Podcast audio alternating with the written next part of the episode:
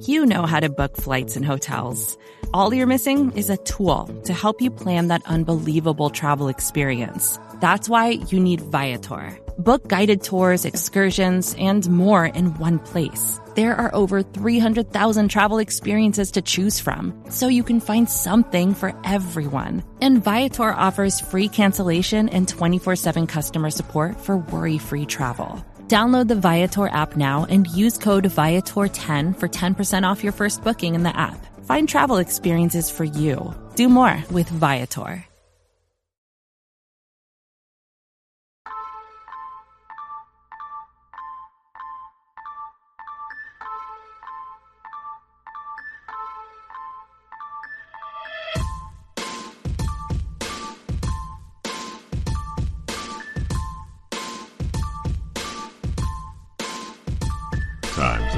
Put your pencils down because it's time for the Star Seminar.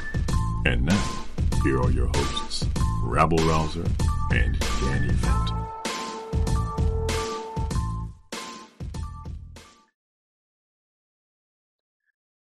Welcome to another edition of the Star Seminar. It's nice to see that even though we're a couple weeks into the semester, you all have bright, shining faces. Look like you've been getting enough sleep. I don't expect that to continue much longer, however. I am Professor Rabble Rouser, and with me, as always, Professor Emeritus, the great Danny Phantom. How are you today, sir? I am doing great. You know, you know. Speaking of sleep, you know, it's for all you East Coasters. You're going to be up late uh, Monday night because you got a we got a Monday night football game. I'm I'm super excited. I'm, I'm excited about us playing our division again because I mean, obviously, you know, the Cowboys they ran the ran the gauntlet last year with the with the division, and uh, here we go. We get to we get to play some old friends and. Uh, and it's just what the doctor ordered because uh, you know the Cowboys. I think they they've had a couple tough opponents, and uh, I think they could use a break. And I think uh, what better break is to have you know Daniel Jones and company uh, show up. Uh, but you know I I started thinking about it, I was like you know you know I don't really like hate the Giants, and, and I started. Yeah, me too. I, I wanted to ask you is who, who is your most hated NFC East rival? Oh, it, it's definitely it's definitely the Eagles. It, it, it's not even close. Um, when I first became a Cowboy fan in the mid '70s and into the '80s with the Joe Gibbs teams, uh, it was Washington, but it's not it's not them anymore. It hasn't been for a long time because they they've basically been a joke for 30 years. Um, it, ever since ever since the the Eagles became good again with Andy Reid, um, I, I've I've really you know I've really hated them, and uh, as you know, in 2006, I moved to Philadelphia. I've been a Philadelphia resident ever since, and that has done nothing except uh, deepen and intensify my dislike of the Eagles, and in particular of Eagles fans. So, I, I will say that this is this is an interesting NFC East game because um, I've never, even when they were good, I've never particularly disliked the Giants. So I, I've I've never I never had that that same kind of like burning hate for them that I have for the other two NFC East rivals. How about you? Yeah, I mean it's weird. So uh, there's a couple things that's weird about me is I don't have a favorite NFL player or a Cowboys player, and and I don't have a like a least favorite to, you know team that I hate. It always kind of it moves, you know, depending on what what's going on. And I say with for for the NFC East, it's really just about who's causing the most problems for the Cowboys at that point in time. And uh, so for the most the better part of a couple of years, it's it's actually been the Eagles uh, who have been the team that I hate the most out of that group. Uh, but it will change if if one of these teams start to play well and they're causing they're the, they're the biggest competition for the Cowboys. Then I will find myself that's the team I despise the most. So it I mean you go back and like when I first started following football, you know the Eagles were the first team to hate in a sense because they, the the first NFC Championship I saw was the Eagles beat us you know, and then the then we lost to the 49ers in the NFC Championship after that, and then it was Washington again after that. So I mean, I got an early dose of not liking the NFC East, you know, real out of the gate. But the Giants have just been so like un- irrelevant lately, towards like you know, just kind of, you know, you don't even really think about them too much. So I guess I just haven't had a lot of time to build up that uh that hatred towards them. So yeah, I just I guess I don't have one. I guess I guess it's Eagles because that's the team that's the causing the most problems right now. So.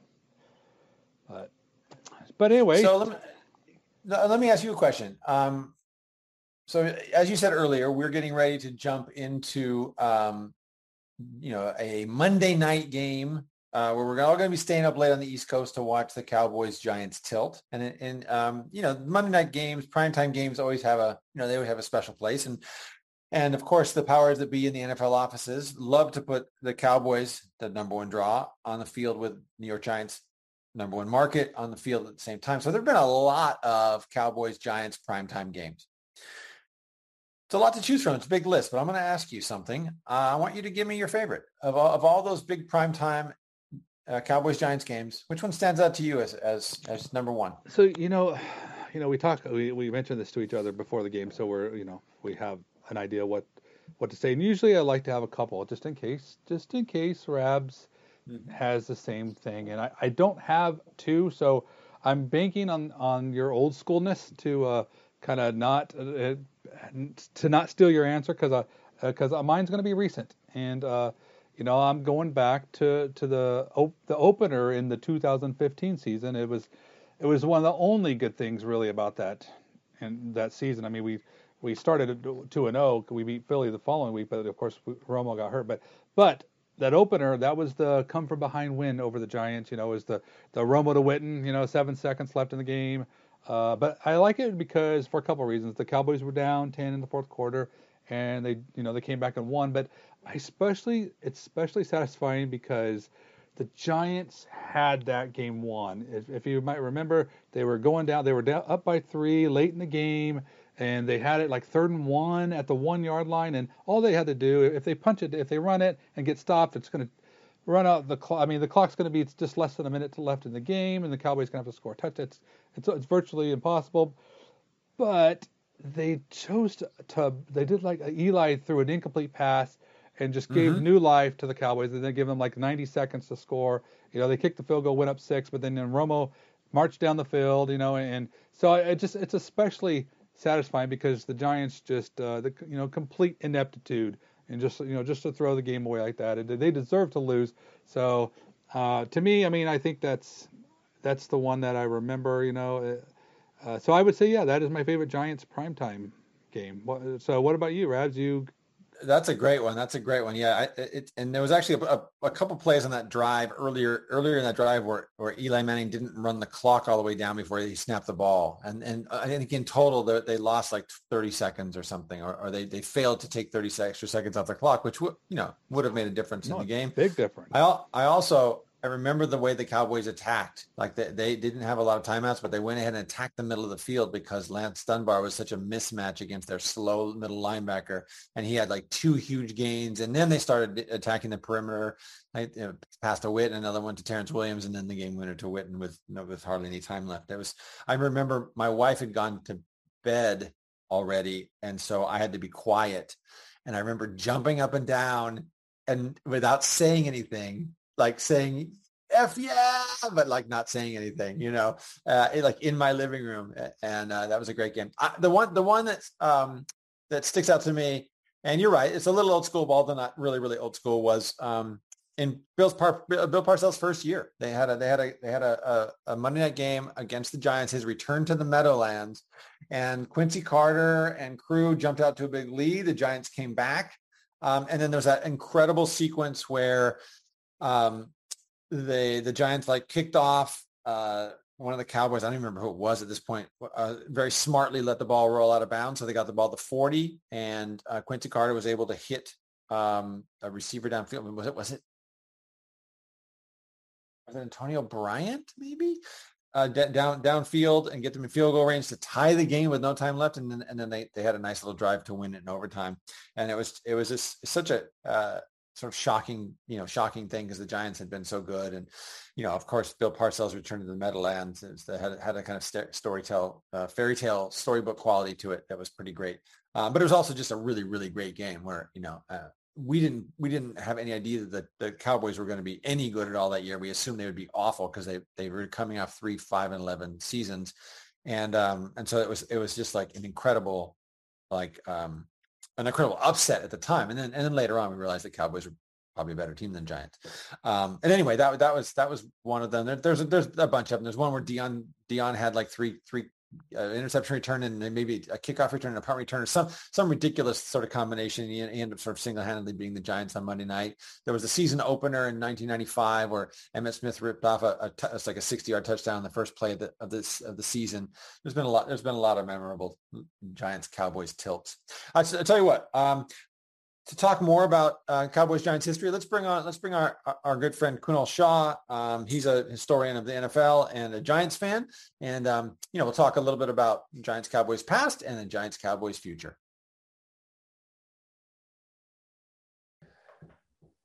All right, students, put your cell phones away and listen up because we have a treat for you here today. Guest lecturer for today is none other than the OG of the NYG, the great former writer for Big Blue View and an old, old friend of ours from way, way back in the early SB Nation days, the great Kunal Shah, also known as K60 on Twitter.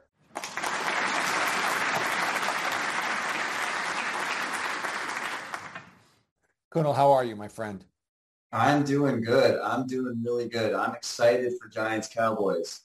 I I really couldn't have said it, um, you know, with a lot of uh, genuine feeling in years past. But uh, with our two and zero Giants, you know, uh, and no Dak, maybe a little bit of excitement starting to creep in. So thank you so much for having me. Like like Sean said, you know, we go a way way back.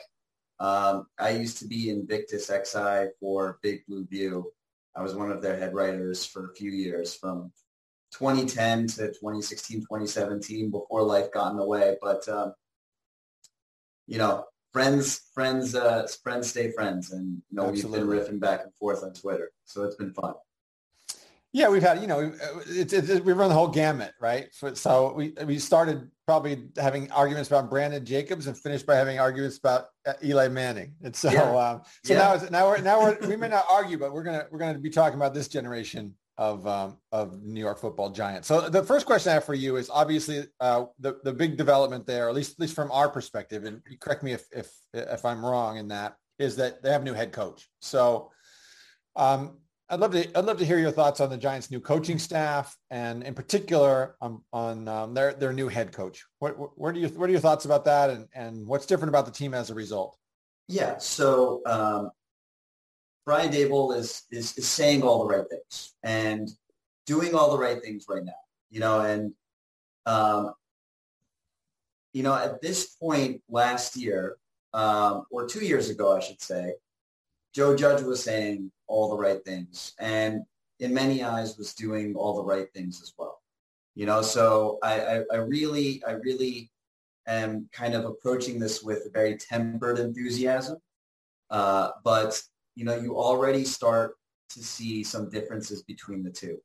You know, um, you have this juxtaposition where Joe Judge will uh, will run victory formation in the first quarter, you know, uh, with the Giants um, down seven, and and sort of just suck the life out of the team towards the end of his uh, end of his tenure, and then you sort of juxtapose that with Brian Daboll. Uh, week one against the number one seed in the AFC, the Tennessee Titans, um, going for two and going for the win when you know they they, they came back um, and the score was 20 to 19 and they they ended up converting and winning the game. And and so just showing faith in the team and um, just having uh, you know a more relaxed and, and sort of team friendly atmosphere um, right now has been doing wonders. And so you know everybody's riding high on Brian Daboll but that's what winning does. You know we have to wait and see you know adversity everybody everybody you know reacts to adver- adversity differently. And we haven't had that much adversity yet in this very young season. So you know jury's out but uh, uh, so far so good. Well let's hope micah parsons can offer just a little adversity. It'll be a growing opportunity for you guys. So actually i'll tell you what as an outsider i'd love to hear uh, an outsider to, to you know to, to us as, as cowboy fans. Um, i'd love to hear your take on this. Um, where how would you rank the various NFC East head coaches, and then of course where where does Brian Daboll fall, and is he already the best head coach in the NFC East? Well, I can definitely tell you no. you know, he may be the best head coach in the NFC East. Um, but but I think it's too early to say that. Um, I don't think I have the most flattering vision of Mike McCarthy. Um, I don't think Mike McCarthy is really anywhere near the top of the NFC East. I think, um, you know, there's probably a, a very large contingent of Cowboy fans that would agree with me. And I suspect there's a lot of uh, a lot of anticipation uh, and and sort of tracking on how Sean what Sean Payton's thoughts are about Mike McCarthy. Um, so so that kind of leaves us with Nick Sirianni, which you know, and anytime I have to praise the Eagles, I'm it just leaves a bad taste in my mouth. Um, and Ron Rivera, and um, I'd say by default, just based on prior experience, I'd probably go with Ron Rivera as the best coach in the NFC East. Wow. You know, um, I think the Commanders have had a lot of adversity mm-hmm. coming from their, you know, owner mostly, um, and and I think he's he's doing a lot with the talent that he has, uh, and he brings sort of maturity to you know kind of an immature team. Nick Sirianni listen, if he takes the Eagles um, to, you know, the promised land, obviously he's going to be the obvious choice. But I still think it's too early for him, just as it's too early for Brian Daboll. Um, and then Mike McCarthy is, is somewhere in there too. So I think I think you have two incompletes in the NFC East. I think you have an established head coach in Ron Rivera, and you have an established head coach in Mike McCarthy, where you know there have been some mistakes, and I and I think you'd agree with me, you know, as far as McCarthy goes. Um, so we'll see how it shakes out. But but but I'm definitely, you know, I'm not going to be somebody who's you know beating his chest and saying, you know, Brian Daboll is the best. Uh, he's got to earn it, you know. And, and Giants fans have been suffering for a long time. So so you know we're you know we're we're starved for something good, but but he's got to earn it. Yeah, I actually think you, you hit it right on the head. I, I, I agree with everything there. Um, yeah, I think the the two younger coaches definitely are incompletes, and you never know because they could they could go either direction. Rivera to me is the obvious. I think I don't think there's much debating about it. Um, a lot of people, I mean, I know some people don't care for him that much, but of the choices, I really think you got to go. Out. I would rank McCarthy third, and the only reason I say third is because I figure between Sirianni and and um, and the Giants coach, uh, one of them will be better, one of them will be worse. I just kind of figure maybe I'm just playing the odds.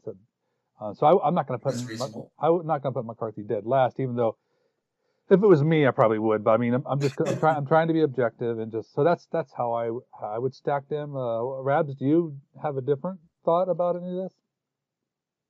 Um, it's funny because I, I sort of in thinking about this uh, as we created the question, I was um, I think I just dismissed Rivera. And so both of your arguments are, are really interesting and persuasive. And I think I dismissed him just because I dismissed that organization in general. And, I, I, you know, for, for the, some of the reasons you began to talk about when you, when you were talking about uh, the train wreck that is their ownership.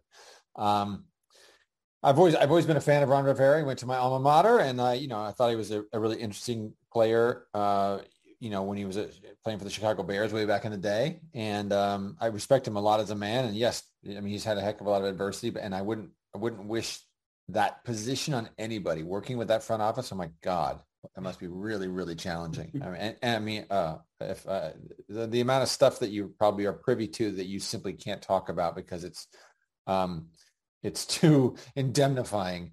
Uh, it's, it's probably, you know, the four or five, four or five little juicy tidbits a day. Um, so that's all a way of saying uh, I actually I actually don't think it's too. I don't know. I, I don't. I don't know that it's. I don't know that it's too early to to to have some some some reasonable opinion, and I think I would probably put.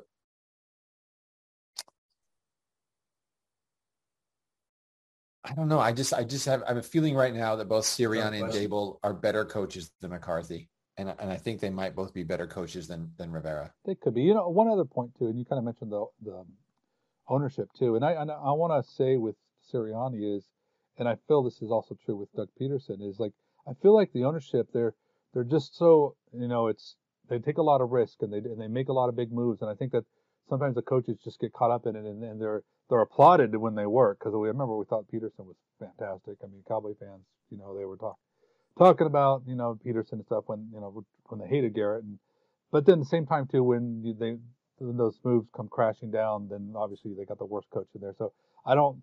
It, may it may be kind of tricky to uh, uh, properly evaluate uh, Sirianni or an Eagles coach because of the, you know the how Howie Roseman works and just all the things that the, the Eagles do um, because they're just you know they're constantly making radical changes uh, to their team. So uh, so that makes it hard. So I don't know. I mean, I, am not. That's why I'm not going to give Sirianni like a lot of credit when if things are are going well. But at the same time, I'll be open to the idea that maybe he deserves it. Mm-hmm. Mm-hmm. Yeah, and I, I, think I think you know to your point, right? Um, you know, expectations, you know, play a huge role in when when we're talking about these coaches, right? So I think the expectations for Nick Sirianni and Mike McCarthy are, I'd say, higher than they are for Ron Rivera and Brian Daboll. I don't know. Like, would you guys agree with that? Um, I think both both teams have enough talent and and have made moves. Um, Eagles more so, I think, than the Cowboys this past offseason that that signify, hey, you know, we need to make the playoffs. We need to we need to win. You know, I know Jerry Jones puts a lot of that pressure on on on the coaching staff for sure. But you know, you just look at the moves that the Eagles made. You know, trading a first for for you know AJ Brown. Mm-hmm. You know, um, really sort of going all in on on the off season. You know, bringing in you know some big name big name additions, Jordan Davis. Um, you know, Haason Reddick. You know, uh, and uh, James Bradberry.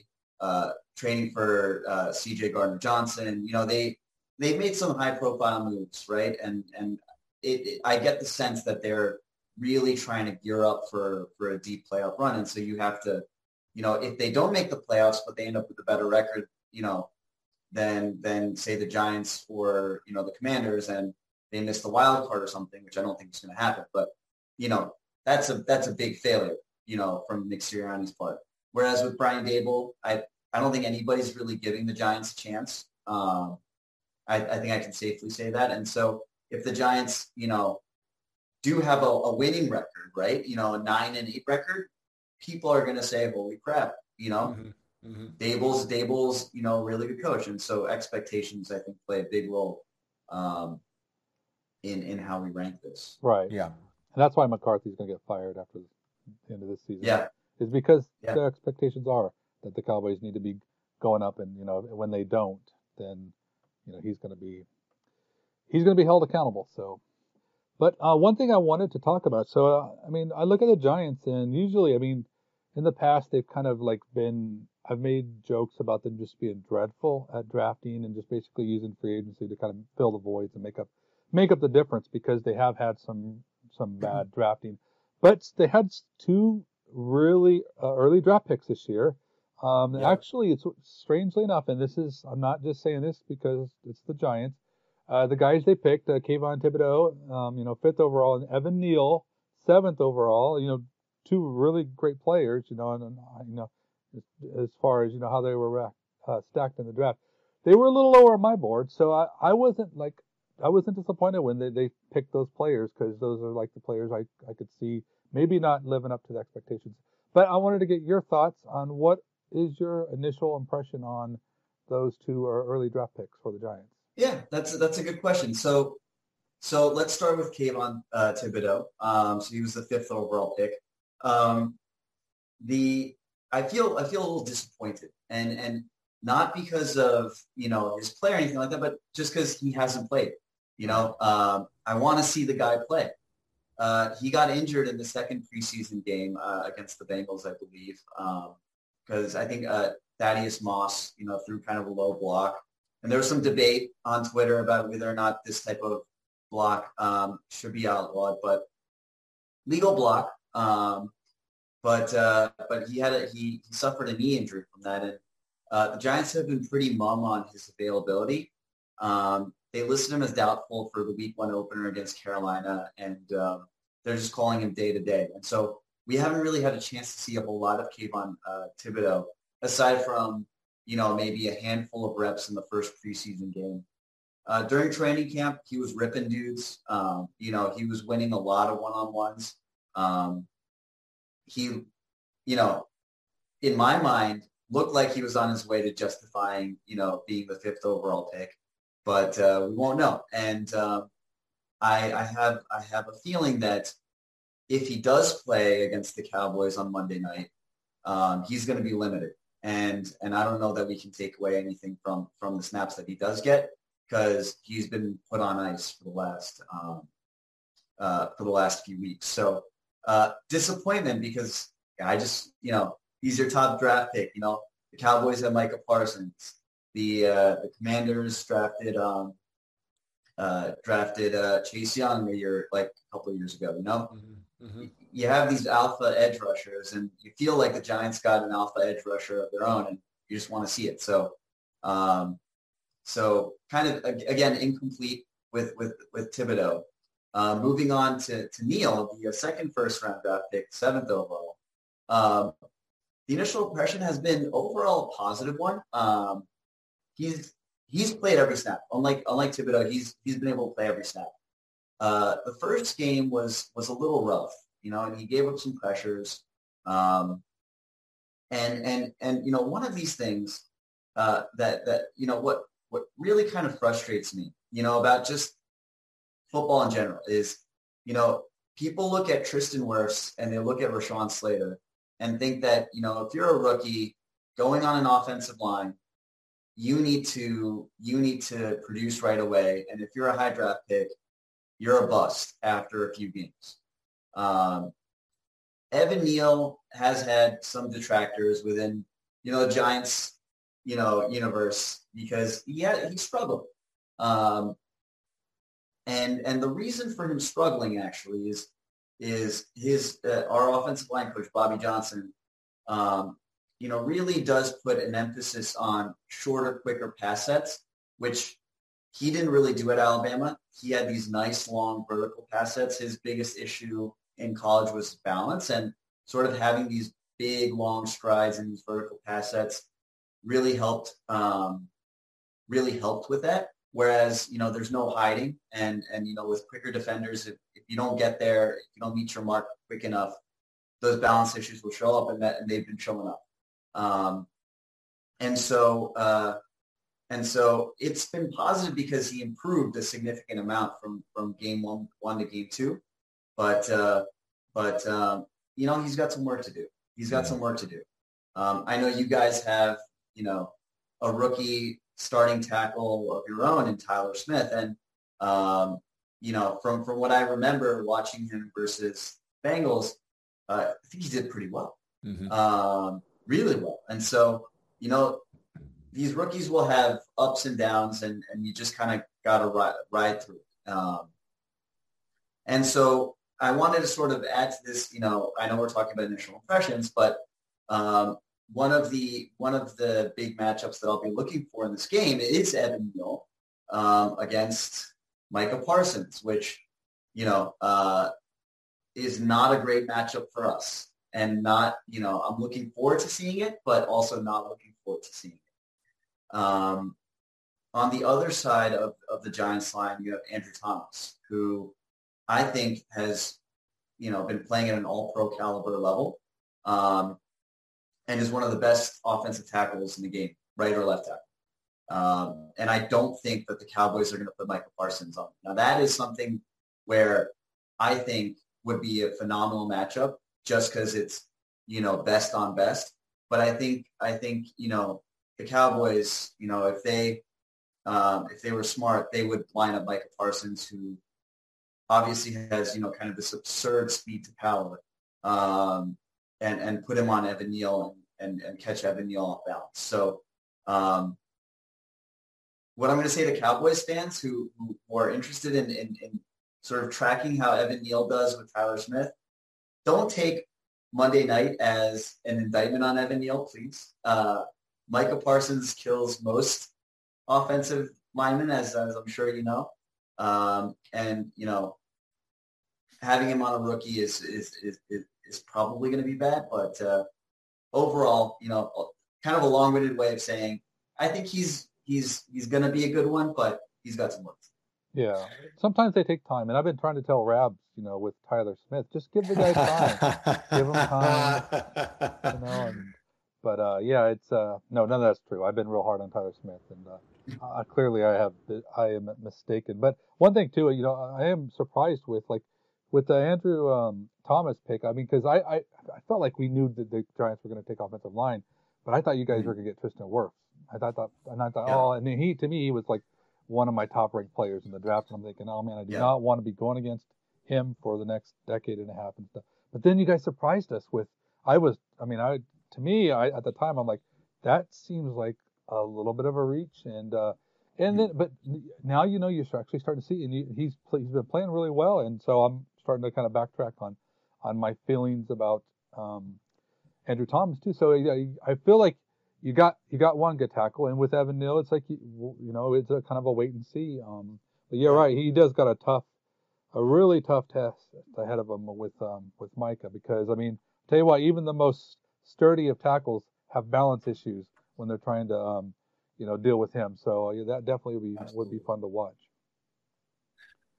You know, one of the things you were one of the things you were just talking about was uh, initial impressions and and how we have to, uh, it's, it's it's the NFL is such a strange league because there are so few games and and careers are so short and uh, it, we we we we have to form impressions about things in with such a comparatively small sample size um, than you would if you were following a, following a baseball team or something. You know, where you can you have you know you have you can get 150 at bats before you can actually, you know, you can begin to form an impression of somebody. And he, here, you don't have nearly as many um, as many plays to evaluate, et cetera, many, many opportunities to evaluate.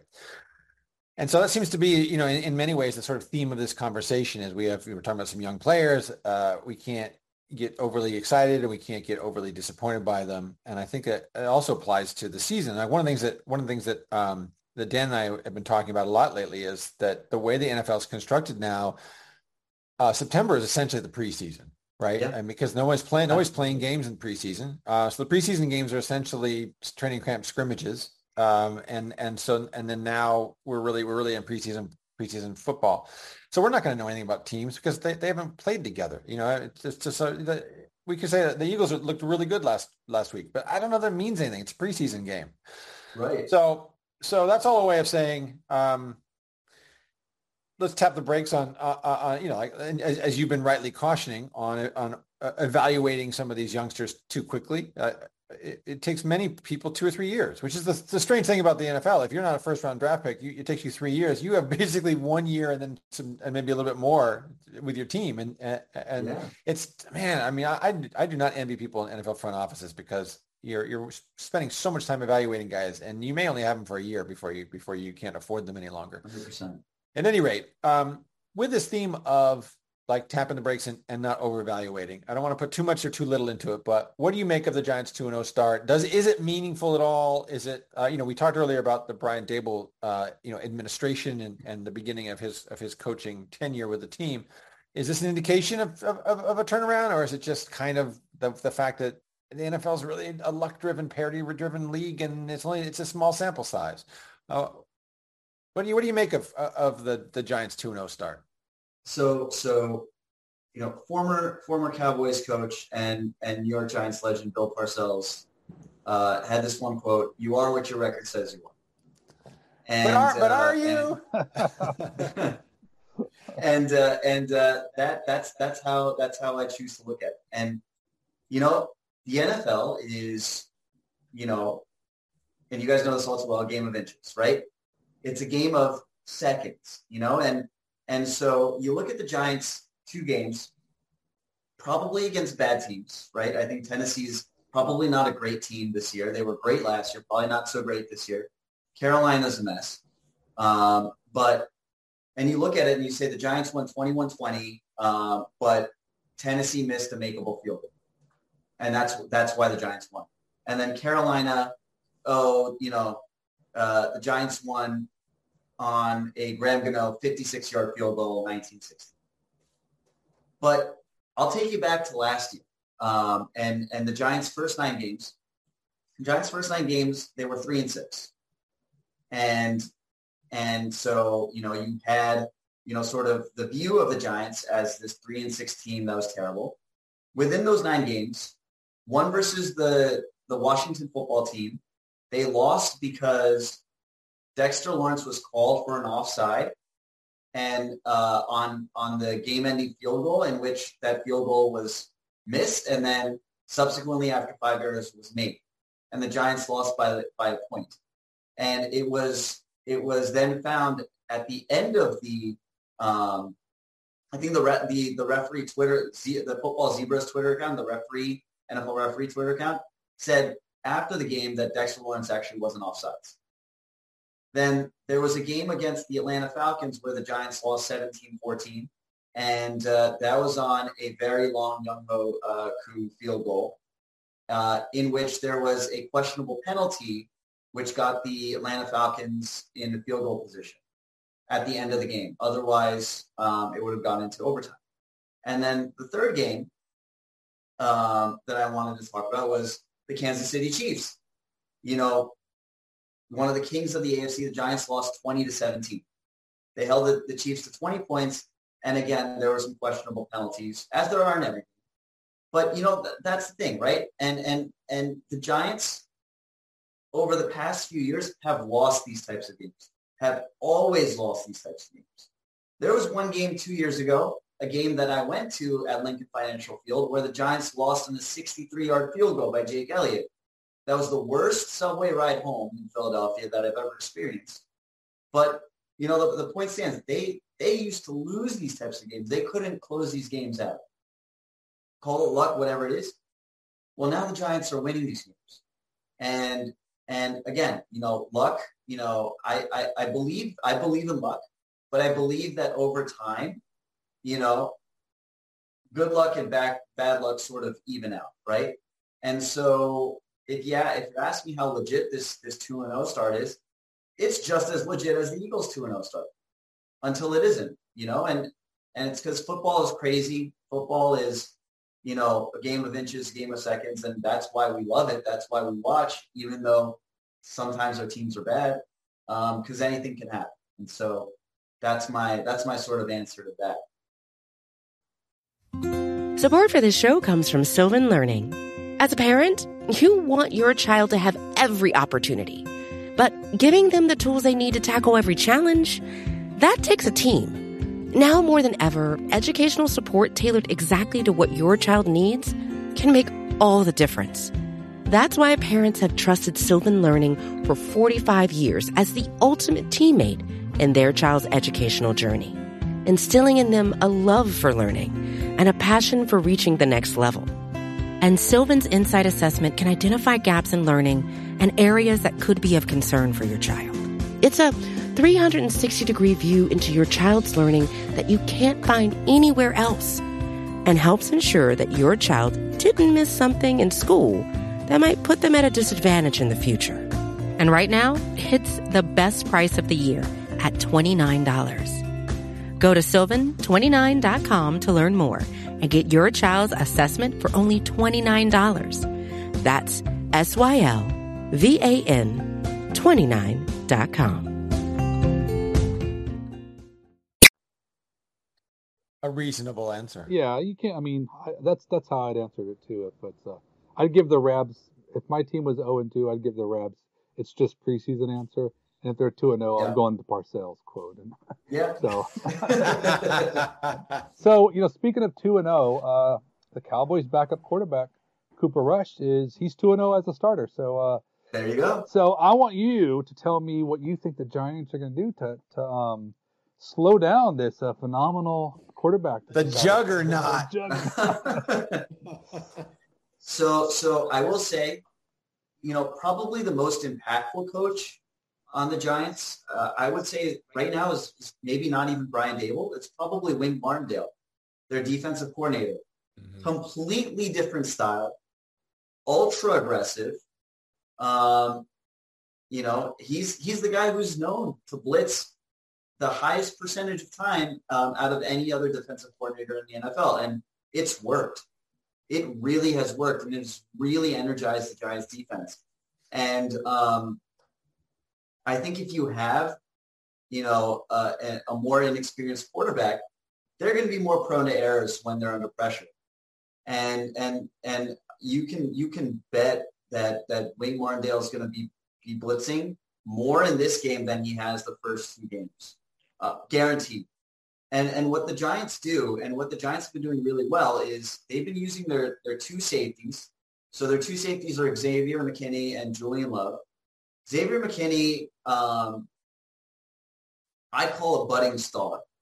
Julian Love, I call a pretty solid starter caliber player. And they have been moving, they have been moving them, um, he's been moving them everywhere. Um, you know, up at the line of scrimmage and, and, and using them interchangeably.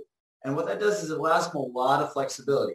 You know, he has these zone blitzes where he'll have, you know, the defensive tackles, you know, um, you know, back into co- back into coverage. You have these amoeba formations, things like that. Pretty complicated defense.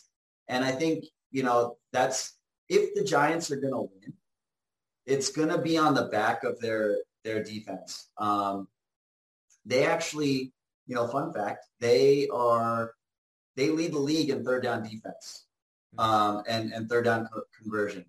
The third down conversion rate is is sub twenty five percent, hmm. which is which is you know you know pretty significant, and and it, and it tells me that it's not it's not a fluke, you know. Um, and so and so it'll be the Giants defense that that that potentially stops Cooper Rush. Um, unfortunately, the defense has a lot of injuries. You know, we talked about Kayvon Thibodeaux. Their other their their other edge rusher, Azeez Ojulari, who set the franchise record for rookie sacks with eight and a half last year, and we have really high hopes for. Also has been out for the last two weeks. So we've been we've been playing our, our edge three and edge four for, for both games and, and, and both players we haven't I haven't really heard anything as far as their availability for Monday night. Leonard Williams, maybe our best player on the defense, um, is is out mm-hmm. um, with an injury, and then our second our our, our CB two Aaron Robinson uh, ended up having appendicitis, and so um, needed an appendectomy. So he was out for Carolina, and his status is in question. So we have a lot of injuries on on on the defensive side, uh, but you know, Wink's going to try and mask that as best he can by just bringing the heat. Um, so he's Wink's going to be the X factor for the Giants for sure, and how he calls the game. Interesting. Okay, thanks for that info. Um, I want to I want to now sort of flip the field and talk about um, the uh, the Giants offense and the Cowboys defense. Yeah. But but before I do, we you know we were talking earlier about about Micah Parsons, and I want to ask you kind of uh, bring a sort of lead in question here because you're positioned as well as anybody I know to answer this question, and that is that we're seeing uh, lots of comparisons of Micah Parsons to Lawrence Taylor. Please tell people why why that's not a, a reasonable comparison. It's not reasonable in any in any you know sort of sense of the word. I think, and and, and let me just say this Okay, I'm not saying this as a Giants fan. I'm saying this um, as a fan of NFL history. Um, and, and let me also say that I think that Micah Parsons is probably the most talented pass rusher in the NFL. And if he if he was a full-time pass rusher, um, he has as good a chance as any as breaking Michael Strahan's uh, single season sack record. Um, so I say this with with the utmost respect for Micah Parsons and his skill set. But I mean, come on, it's his second year in the league.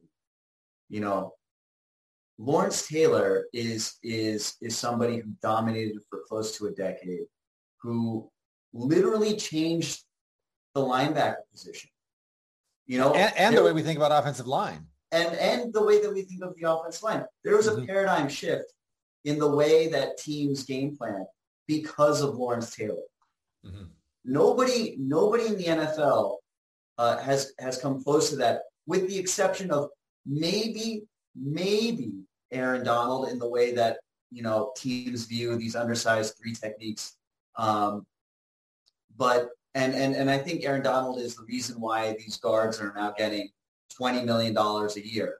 You know, I think that's the result of, of, of Aaron Donald.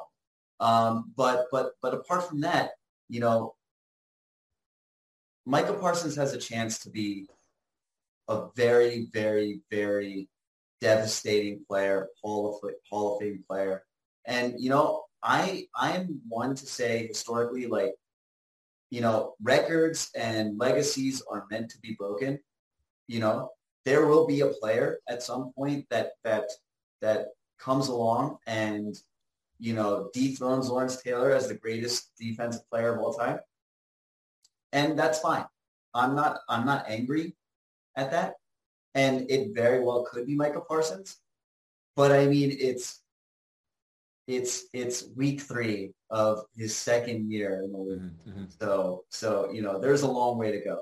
And, and, and, you know, that's kind of all I have to say about that. I think it's really funny when people say that. And half the time I think people are trolling, but um, I, I agree. I, I, agree. I think that people are doing that because they, they've either forgotten or they never got a chance to see Lawrence yeah. Taylor, play. Yeah. I mean, I, I, think, you know, even if uh, numbers aside, play style, I don't think, I don't think from, from a kind of play style perspective, they're really comparable.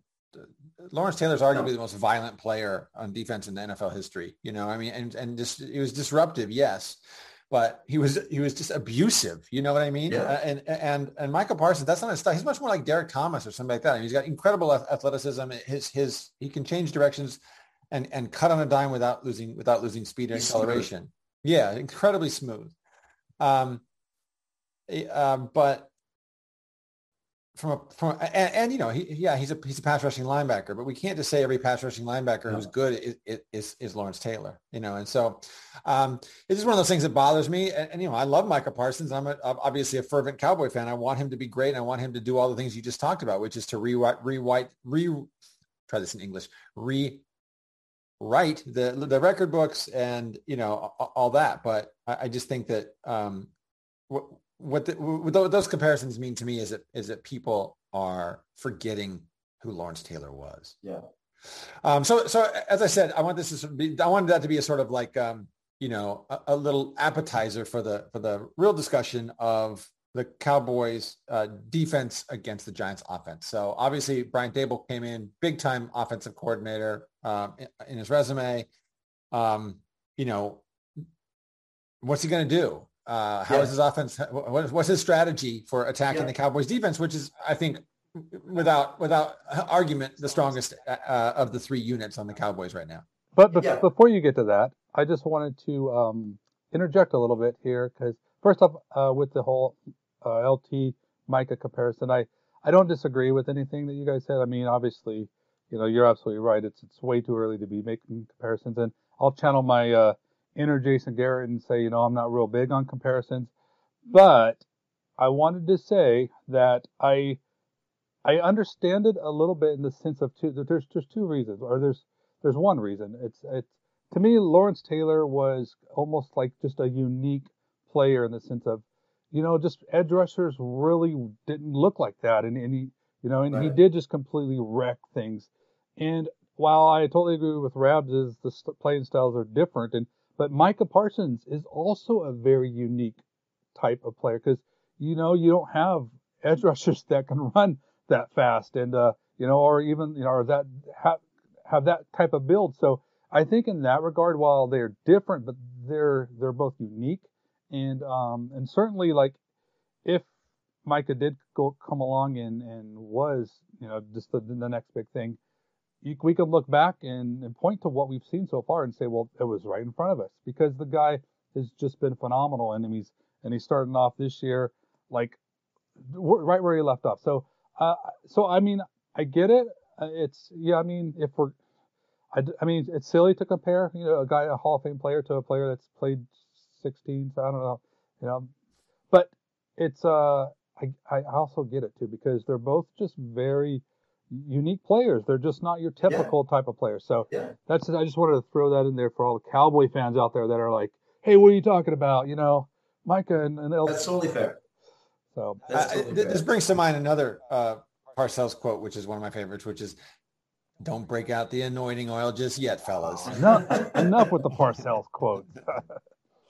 hey, it's, one, it's, it's, one, of the things we have in common here. So anyway, back back to our, back to my question about about uh, Brian Daboll's offense and, and what they're going to try to do to. Yeah. Uh, against against what what is um, a pretty feisty Cowboys defense uh, who got six sacks last week against Joe Burrow. Uh, I think people are you know people are thinking that they're going to eat against the Giants offensive line. What's he going to do to slow them down and and generate some offense?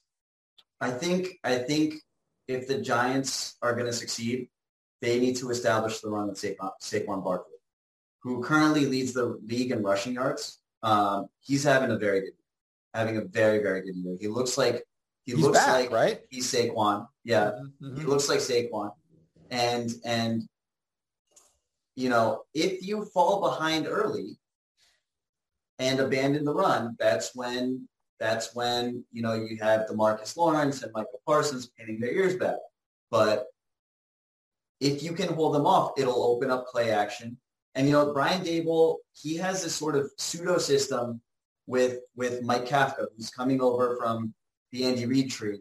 And and and so you know some highlights of, of, of, of both of these of, of, both of these guys are mobile quarterbacks that can make you know plays with their feet.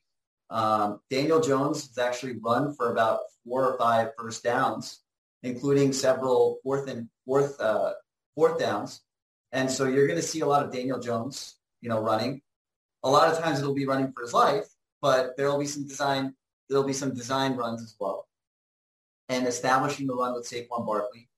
Um, I think you know one of the things I will say about the Cowboys, and and this has been historically consistent, and and obviously correct me if I'm wrong, but this is just how I see it. Is you know the Cowboys aren't really big fans of these big hulking one techs and noses, and they they put in these these small little three techs like Trysten Hill, and and so I, I do think that you know while while the Cowboys have been pretty decent against the run this year, I think that is a, that is an opportunity for the Giants to exploit.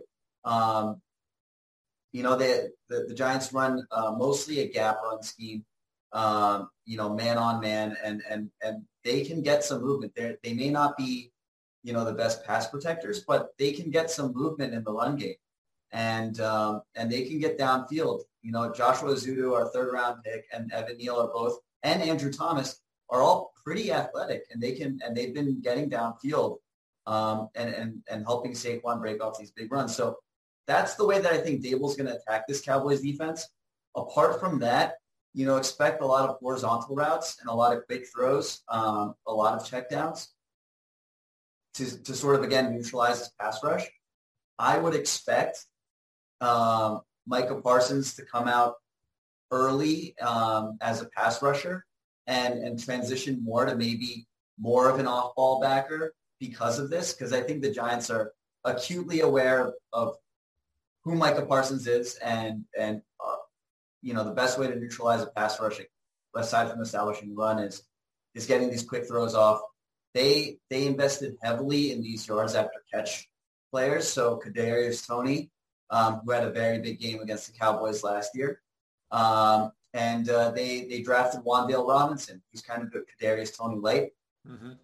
Unfortunately, he's also injured. You know, our, pretty much our entire draft class is injured. So um, he's also injured and doesn't look like he's going to play. But the Giants have a lot of these smaller wide receivers like Sterling Shepard, they have Kenny Golladay, but they haven't really used him. He only had two snaps um, last week, and he's he's looking like a huge free agent bust for us. But um, that's the expectation as far as the game plan. You know, I think they're going to be very, very scared of the, uh, the Cowboys' um, uh, run game uh, uh or you know pass rush, and um, you know they're probably going to try and avoid Tra- uh, Trevon Diggs as much as they can as well. So I, I wouldn't expect too many deep shots you know, short passing game and a lot of Saquon Barkley. The good news is that with the Cowboys offense, they're not likely to fall behind as they can probably stick to that plan longer into the game. Um, because even if it's not successful, right? Like even, even yeah. if, if it's not working, um, yeah. it's, it's unlikely the Cowboys are going to be able to generate enough explosives to open up a, a big lead. So uh, uh, we have one more question for you, Dan. Yeah. So actually, you know what? You, you've given me a lot to think about here. And I've actually changed my mind a couple times on this uh, when I'm trying to predict this this outcome. But so, uh, why don't you tell us what do you think? Who do you, who's going to win this game, and, and give us a final score prediction? I'm, you know, um, I'm hoping that not a lot of Giants fans watch this, uh, especially Giants fans that I know. But I'm actually going to predict a 1917 win for the Cowboys. Uh, I think that I think that you know our offense right now has a lot of problems, um, and while I think our defense is is incredibly strong and incredibly inspired um, by Wink Martindale, I think you know potentially not having our number one or number two edge rusher, not having the best player on the defense in Leonard Williams, and potentially not having our second cornerback. Um, you know, there comes a point where, you know, the losses build up, um, you know, to a degree where you can't really overcome it. And, and, you know, as much as, you know, we want to sort of clown on, on Cooper Rush, or at least as, as much as I want to clown on Cooper Rush, you know, um, as being not Dak, you know, you guys still have Tony Pollard and Ezekiel Elliott. You still have CeeDee Lamb. You know, um, you, you, you still have a tight end, which, you know, the Giants really don't have any linebackers. Although we did sign Jaylon Smith earlier this week. Um, As you said, but, the Giants don't really have any linebackers. Yeah, I was gonna say I don't know. I don't know if that I don't know if that moves the needle at all for you guys, but um, we don't really have any linebackers. And so if you have a, you know a breathing tight end, living breathing tight end, that's going to be a mismatch for you. And so um, I, I think that the Giants will be good enough to not allow 20 points but I don't think the offense is going to be able to really kind of move the ball. Um, and, you know, they're averaging around 17 points. So I'm not saying anything, you know, um, blasphemous to my fellow Giants fans. So um, as, as, as angry and as upset that, that, you know, this outcome would, would sort of make me, I think that the Cowboys sneak away with this one. And you have history on your side as well. You know, we haven't beaten you in like seven out of the last eight attempts or something ridiculous like that. So um, obviously, I hope I'm wrong. I mean, if the, if the Cowboys can get 19 points, I'm going to be quite happy.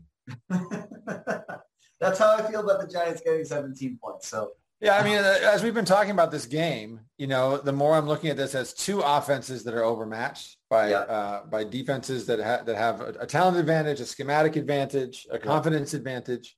Um, and, you know, when we got when we got a uh, on the podcast a couple weeks ago with uh, um, someone who covers the Buccaneers, uh, we asked for final scores, and I said I said something like 13-9, You know, and I I had sort of joked in another podcast that it was going to be nine to six um, just because I think that there's going to be a lot of those scores. Uh, yeah. To me, that it could be a really interesting game because it's going to be one of those games where every goofy play is going to matter so much more. You know, when you have a 41-37 game and there's a fumble, that doesn't really matter. you are going to make it up. I mean, if, if, if someone can crank out a 20-yard punt returner or, or Saquon Barkley can break a tackle and get to the second level, uh, that's going to that's going to change the game because I think yeah. the way the game's going to be played, it's going to be one of those things where you, you try to score by gaining 10 yards over over you know, per possession over a course of several possessions you know? Um, so i think that, that, to me that that could be a really in- interesting game but i think it's i still think it's going to be something like i don't know i'll say i'll say 16 13 you know which means of course it's going to be 37 34 right? Of course, but um, of course. i'll, I'll say I'll, I'll say 16 13 cowboys only because they're playing at home Oh no, they're playing on the road. So I'll say 16, 13 Giants because they're, they're, we're playing. You're taking playing. you're taking the Giants. Oh my goodness. You know, first off, we it should be noted that we have not picked the Cowboys to win yet. So we have put aside okay. put aside our uh, you know our bias to to make you know educated guesses uh, on this game. And Rabs apparently just still uh, still going against the Cowboys, but I am not this this week. However, I will say I agree with everything you guys say have said. And I do think I think this is going to be kind of a sloppy game, and I think this is going to be one that people are going to be like saying, "Really, this is what we have to watch on Monday night?" Because I think you know, yeah. and you got me thinking about you know with the with uh with the defense and the pressure they're going they are going they're going to come after Cooper, and it's it's going to get ugly. And the Giant and Cowboys defense are they're they're going to wreak havoc too. So I think we're going to see some turnovers, you know, more more so in this game than what we've seen in our first couple weeks. Uh, I just think the offense is going to look really bad at times. It's going to be sloppy. I actually, you know, I'm just going to stick with the the true prime time Cowboys Giants as of late. I'm going to say that this is going to go into overtime and it's going to come down. I'm going to go 23 to 20, and I'm going to have Brett Maher be the hero once again for the Cowboys. But it's going to be an ugly 23-20 game. So, uh, and I think that like also with Barkley too, I think the Cowboys are going to hold him to like three yards per carry until they don't, and then it'll be he'll break one, yeah. and then he'll be you know seven yards carry. But so I mean, you know it. It's one thing for a Giants Cowboys game to go into overtime, you know, in a 1 p.m. slot or a 12 p.m. slot for you guys, uh, if you guys are in if you guys are in Texas. But to have it go into overtime and then the Giants lose on Monday night and then having to wake up early for work on Tuesday is really gonna hurt. It's really gonna hurt. So that's probably the worst case scenario for me. Sorry, sorry. But... What's going to make it really bad is that uh, they're going to get to 20 each uh, by the end of regulation by each collecting 10 safeties. Yeah. No, I, I, I mean, that's as good a that's as good a, a prediction as any for, for this type of game. I, right. I think the Giants are going to probably be leading for a large part of this game. I, I, I just expect that to kind of happen. And I think the Cowboys they get together late and tie it, and then they come come away and win it in, in OT. So that's fingers crossed. Well, listen, we got to wrap up. Thanks so much for coming on with us and, and uh, you know sharing everything about the the Giants and their and their you know their new coaching staff and you know the the New York two and zero oh NFC East leading Giants.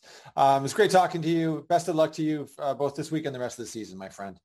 Hey, same to you guys. It, uh, the pleasure was all mine. I had a lot of fun. Yeah, thank you. It was, it was nice talking to you. Absolutely.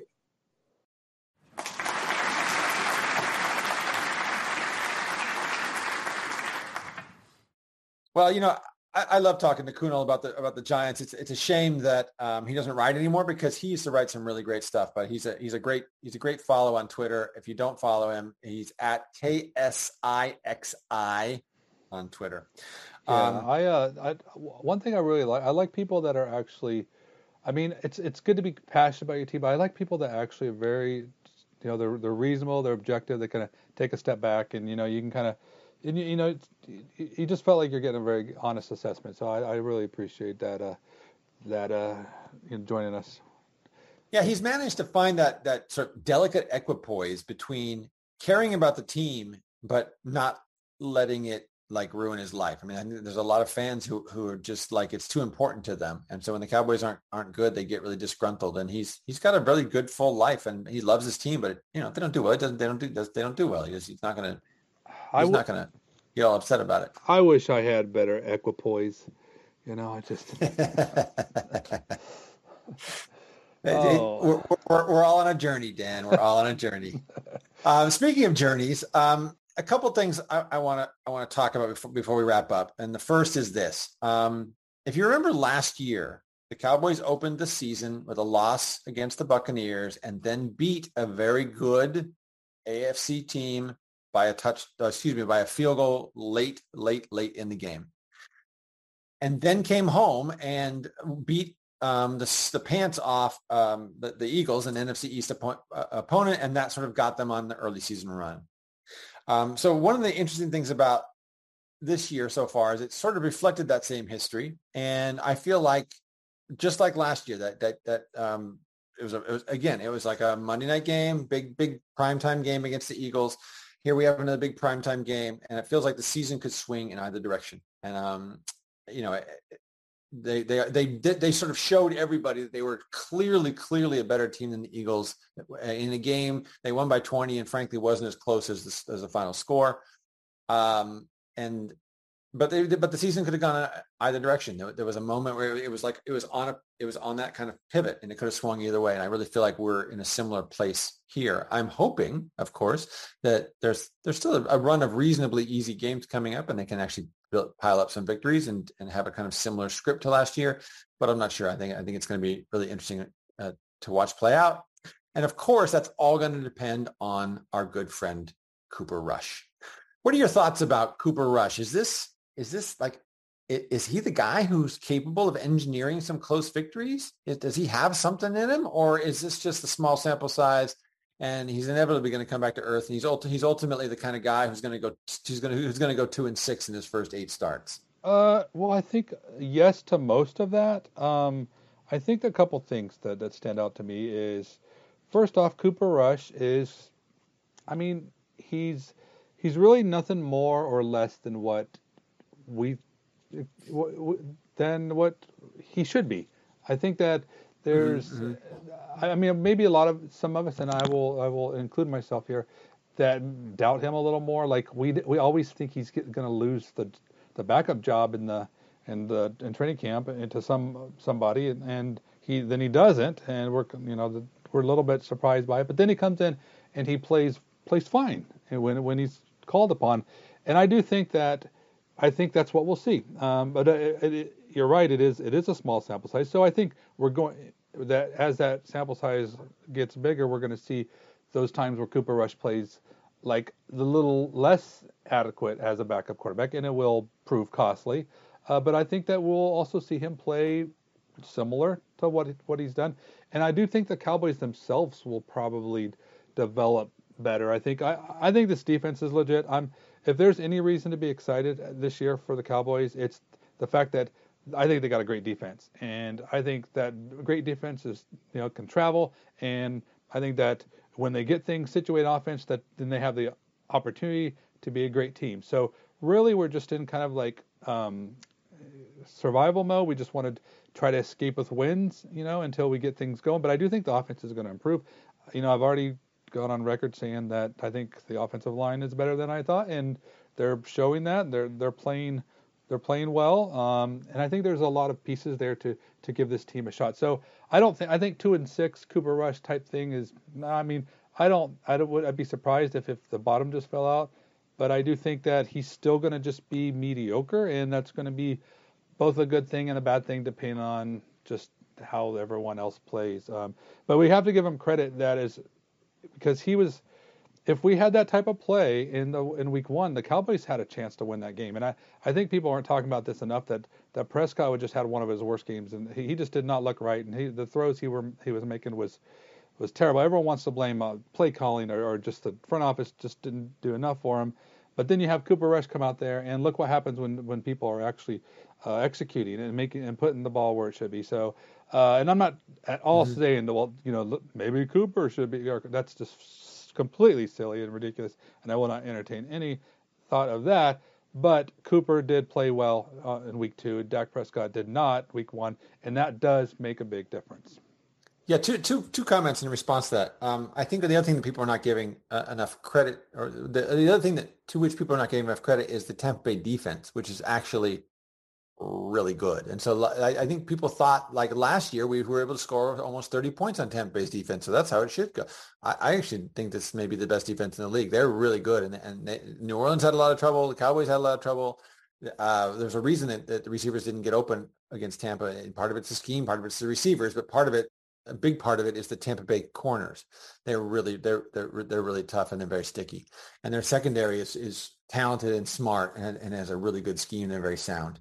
Um, the other thing, though, is that, and this is this is something that um, that you gestured toward when you're talking about the Cowboys' offensive line being better. You know, one of the things that I've been saying uh, during this offseason when everybody's been moaning about the Cowboys getting rid of La'el Collins is that they made a bet on an ascending player um, and jettisoned a descending player because they didn't want him to be a progress stopper. And even when you when you do that, you always risk the the present being not as good, but knowing that the future will be better. Right? You take your lumps in the present, knowing that you'll have a better future, both because your guy will get better, but also because the other guy's inevitably going to get worse. I think I, I know La'el Collins was going up against Micah Parsons. I know, but I also just think he looked off balance, stiff. Uh, uh he, he he he's a shell of, of of what he used to be, and I think he's a shell of what Cowboy fans have been clamoring or, or about who he is. Um, all off season. And so I feel I felt like the game against the Bengals was a real vindication for the Cowboys' choice to go ahead and give Terence Steele his reps, let him take his lumps and get better because he was, I thought, quite clearly the better uh, right tackle on the field. Yeah, last Sunday. I, well, absolutely. You're you're absolutely right. It was. I mean, and you're right. We don't want to be too hard on on LC because he had his hands full for sure. But but you saw one of the better games from Terence Steele I mean, Terence Steele to me, and I've always I've been a, an advocate of Terence Steele, and and I don't I don't really I'm not overly too concerned about comparing between the two. I don't really care about it. All I know is that Terence Steele is a good player, and you know, if you're looking at the price and stuff, it's a no-brainer to me. So I don't have any issues with it. He's still young. He's still developing. But if you go and watch that tape with the with the against the Cincy, and you know, you will see Terence Steele. It was absolutely the right choice, you know, for that the Cowboys made. And actually, the whole offensive line just looked really good. And I mean, mm-hmm. I was I was just very impressed with everybody. Even Matt Farniok was making plays, and he he improved from game one to game two. And so I mean, but how could that be? I thought Joe Philbin didn't know how to coach. Oh, I tell you what, it's it's just a roller coaster with motions with that guy because sometimes he's a bad coach and sometimes he's a good coach. I don't get it, Rabs, but I tell you what, I mean, if he's if this offensive line continues with with the players, these young players like this, we just gotta own it and just say, you know, he he's he knows what he's doing because yeah, they looked they looked really sharp, and that's that's a lot. I mean, Zack Martin and four youngsters basically is what you're mm-hmm. dealing with, mm-hmm. and for them to be able to to work collectively as well as they did, that's very impressive. So I mean, I know it's it's gonna there's gonna be some growing pains, and we, we see a little bit of that, but those guys, I mean, this is week two, and and the way they're where they're at right now, that's that's really promising. So I'm I'm pretty pleased with that. Grandpa Zach and the diaper dandies. no, that's hey, that I, I, like it. Grandpa Zach and diaper dandies. Anyway, that is all we have for our show today. If you haven't yet, please do subscribe to the Blogging Boys Podcast Network. Leave us a rating, write a review wherever you get your podcast, Apple, Spotify, iTunes, Stitcher. Tell us what you think. Anything you would like us to see us do differently to improve your podcast listening experience. And if you ever want to talk to us about anything at all, Cowboys hot topics, you know, position, you know, who should be starting what, you know, or you know what, who, what's your favorite uh, Cowboys Giants primetime game? Hit us up on Twitter. I'm at Danny Phantom 24 and Rabs is at Rabble Rouser, spelled R-A-B-B-L-E-R-O-U-S-R. And don't forget to check out all the great podcasts throughout the entire week. Every day we got something new for you. Tomorrow we'll have the World's Team with Meg Murray and Paul Stewart, so make sure to check that out. But that's all we have for today. Thanks for hanging out with us. Hope you have a great weekend. Stay safe, stay happy, stay true to the silver and blue, and we will catch you later. Fill out those permission trips for our field trip to New York, students. Woohoo! More to dos, less time, and an infinite number of tools to keep track of. Sometimes doing business has never felt harder, but you don't need a miracle to hit your goals. You can just use HubSpot because their all in one customer platform can make growing your business infinitely easier. Imagine this high quality leads, fast closing deals wildly happy customers, and more benchmark breaking quarters. It's not a miracle, it's HubSpot. Visit HubSpot.com to get started today.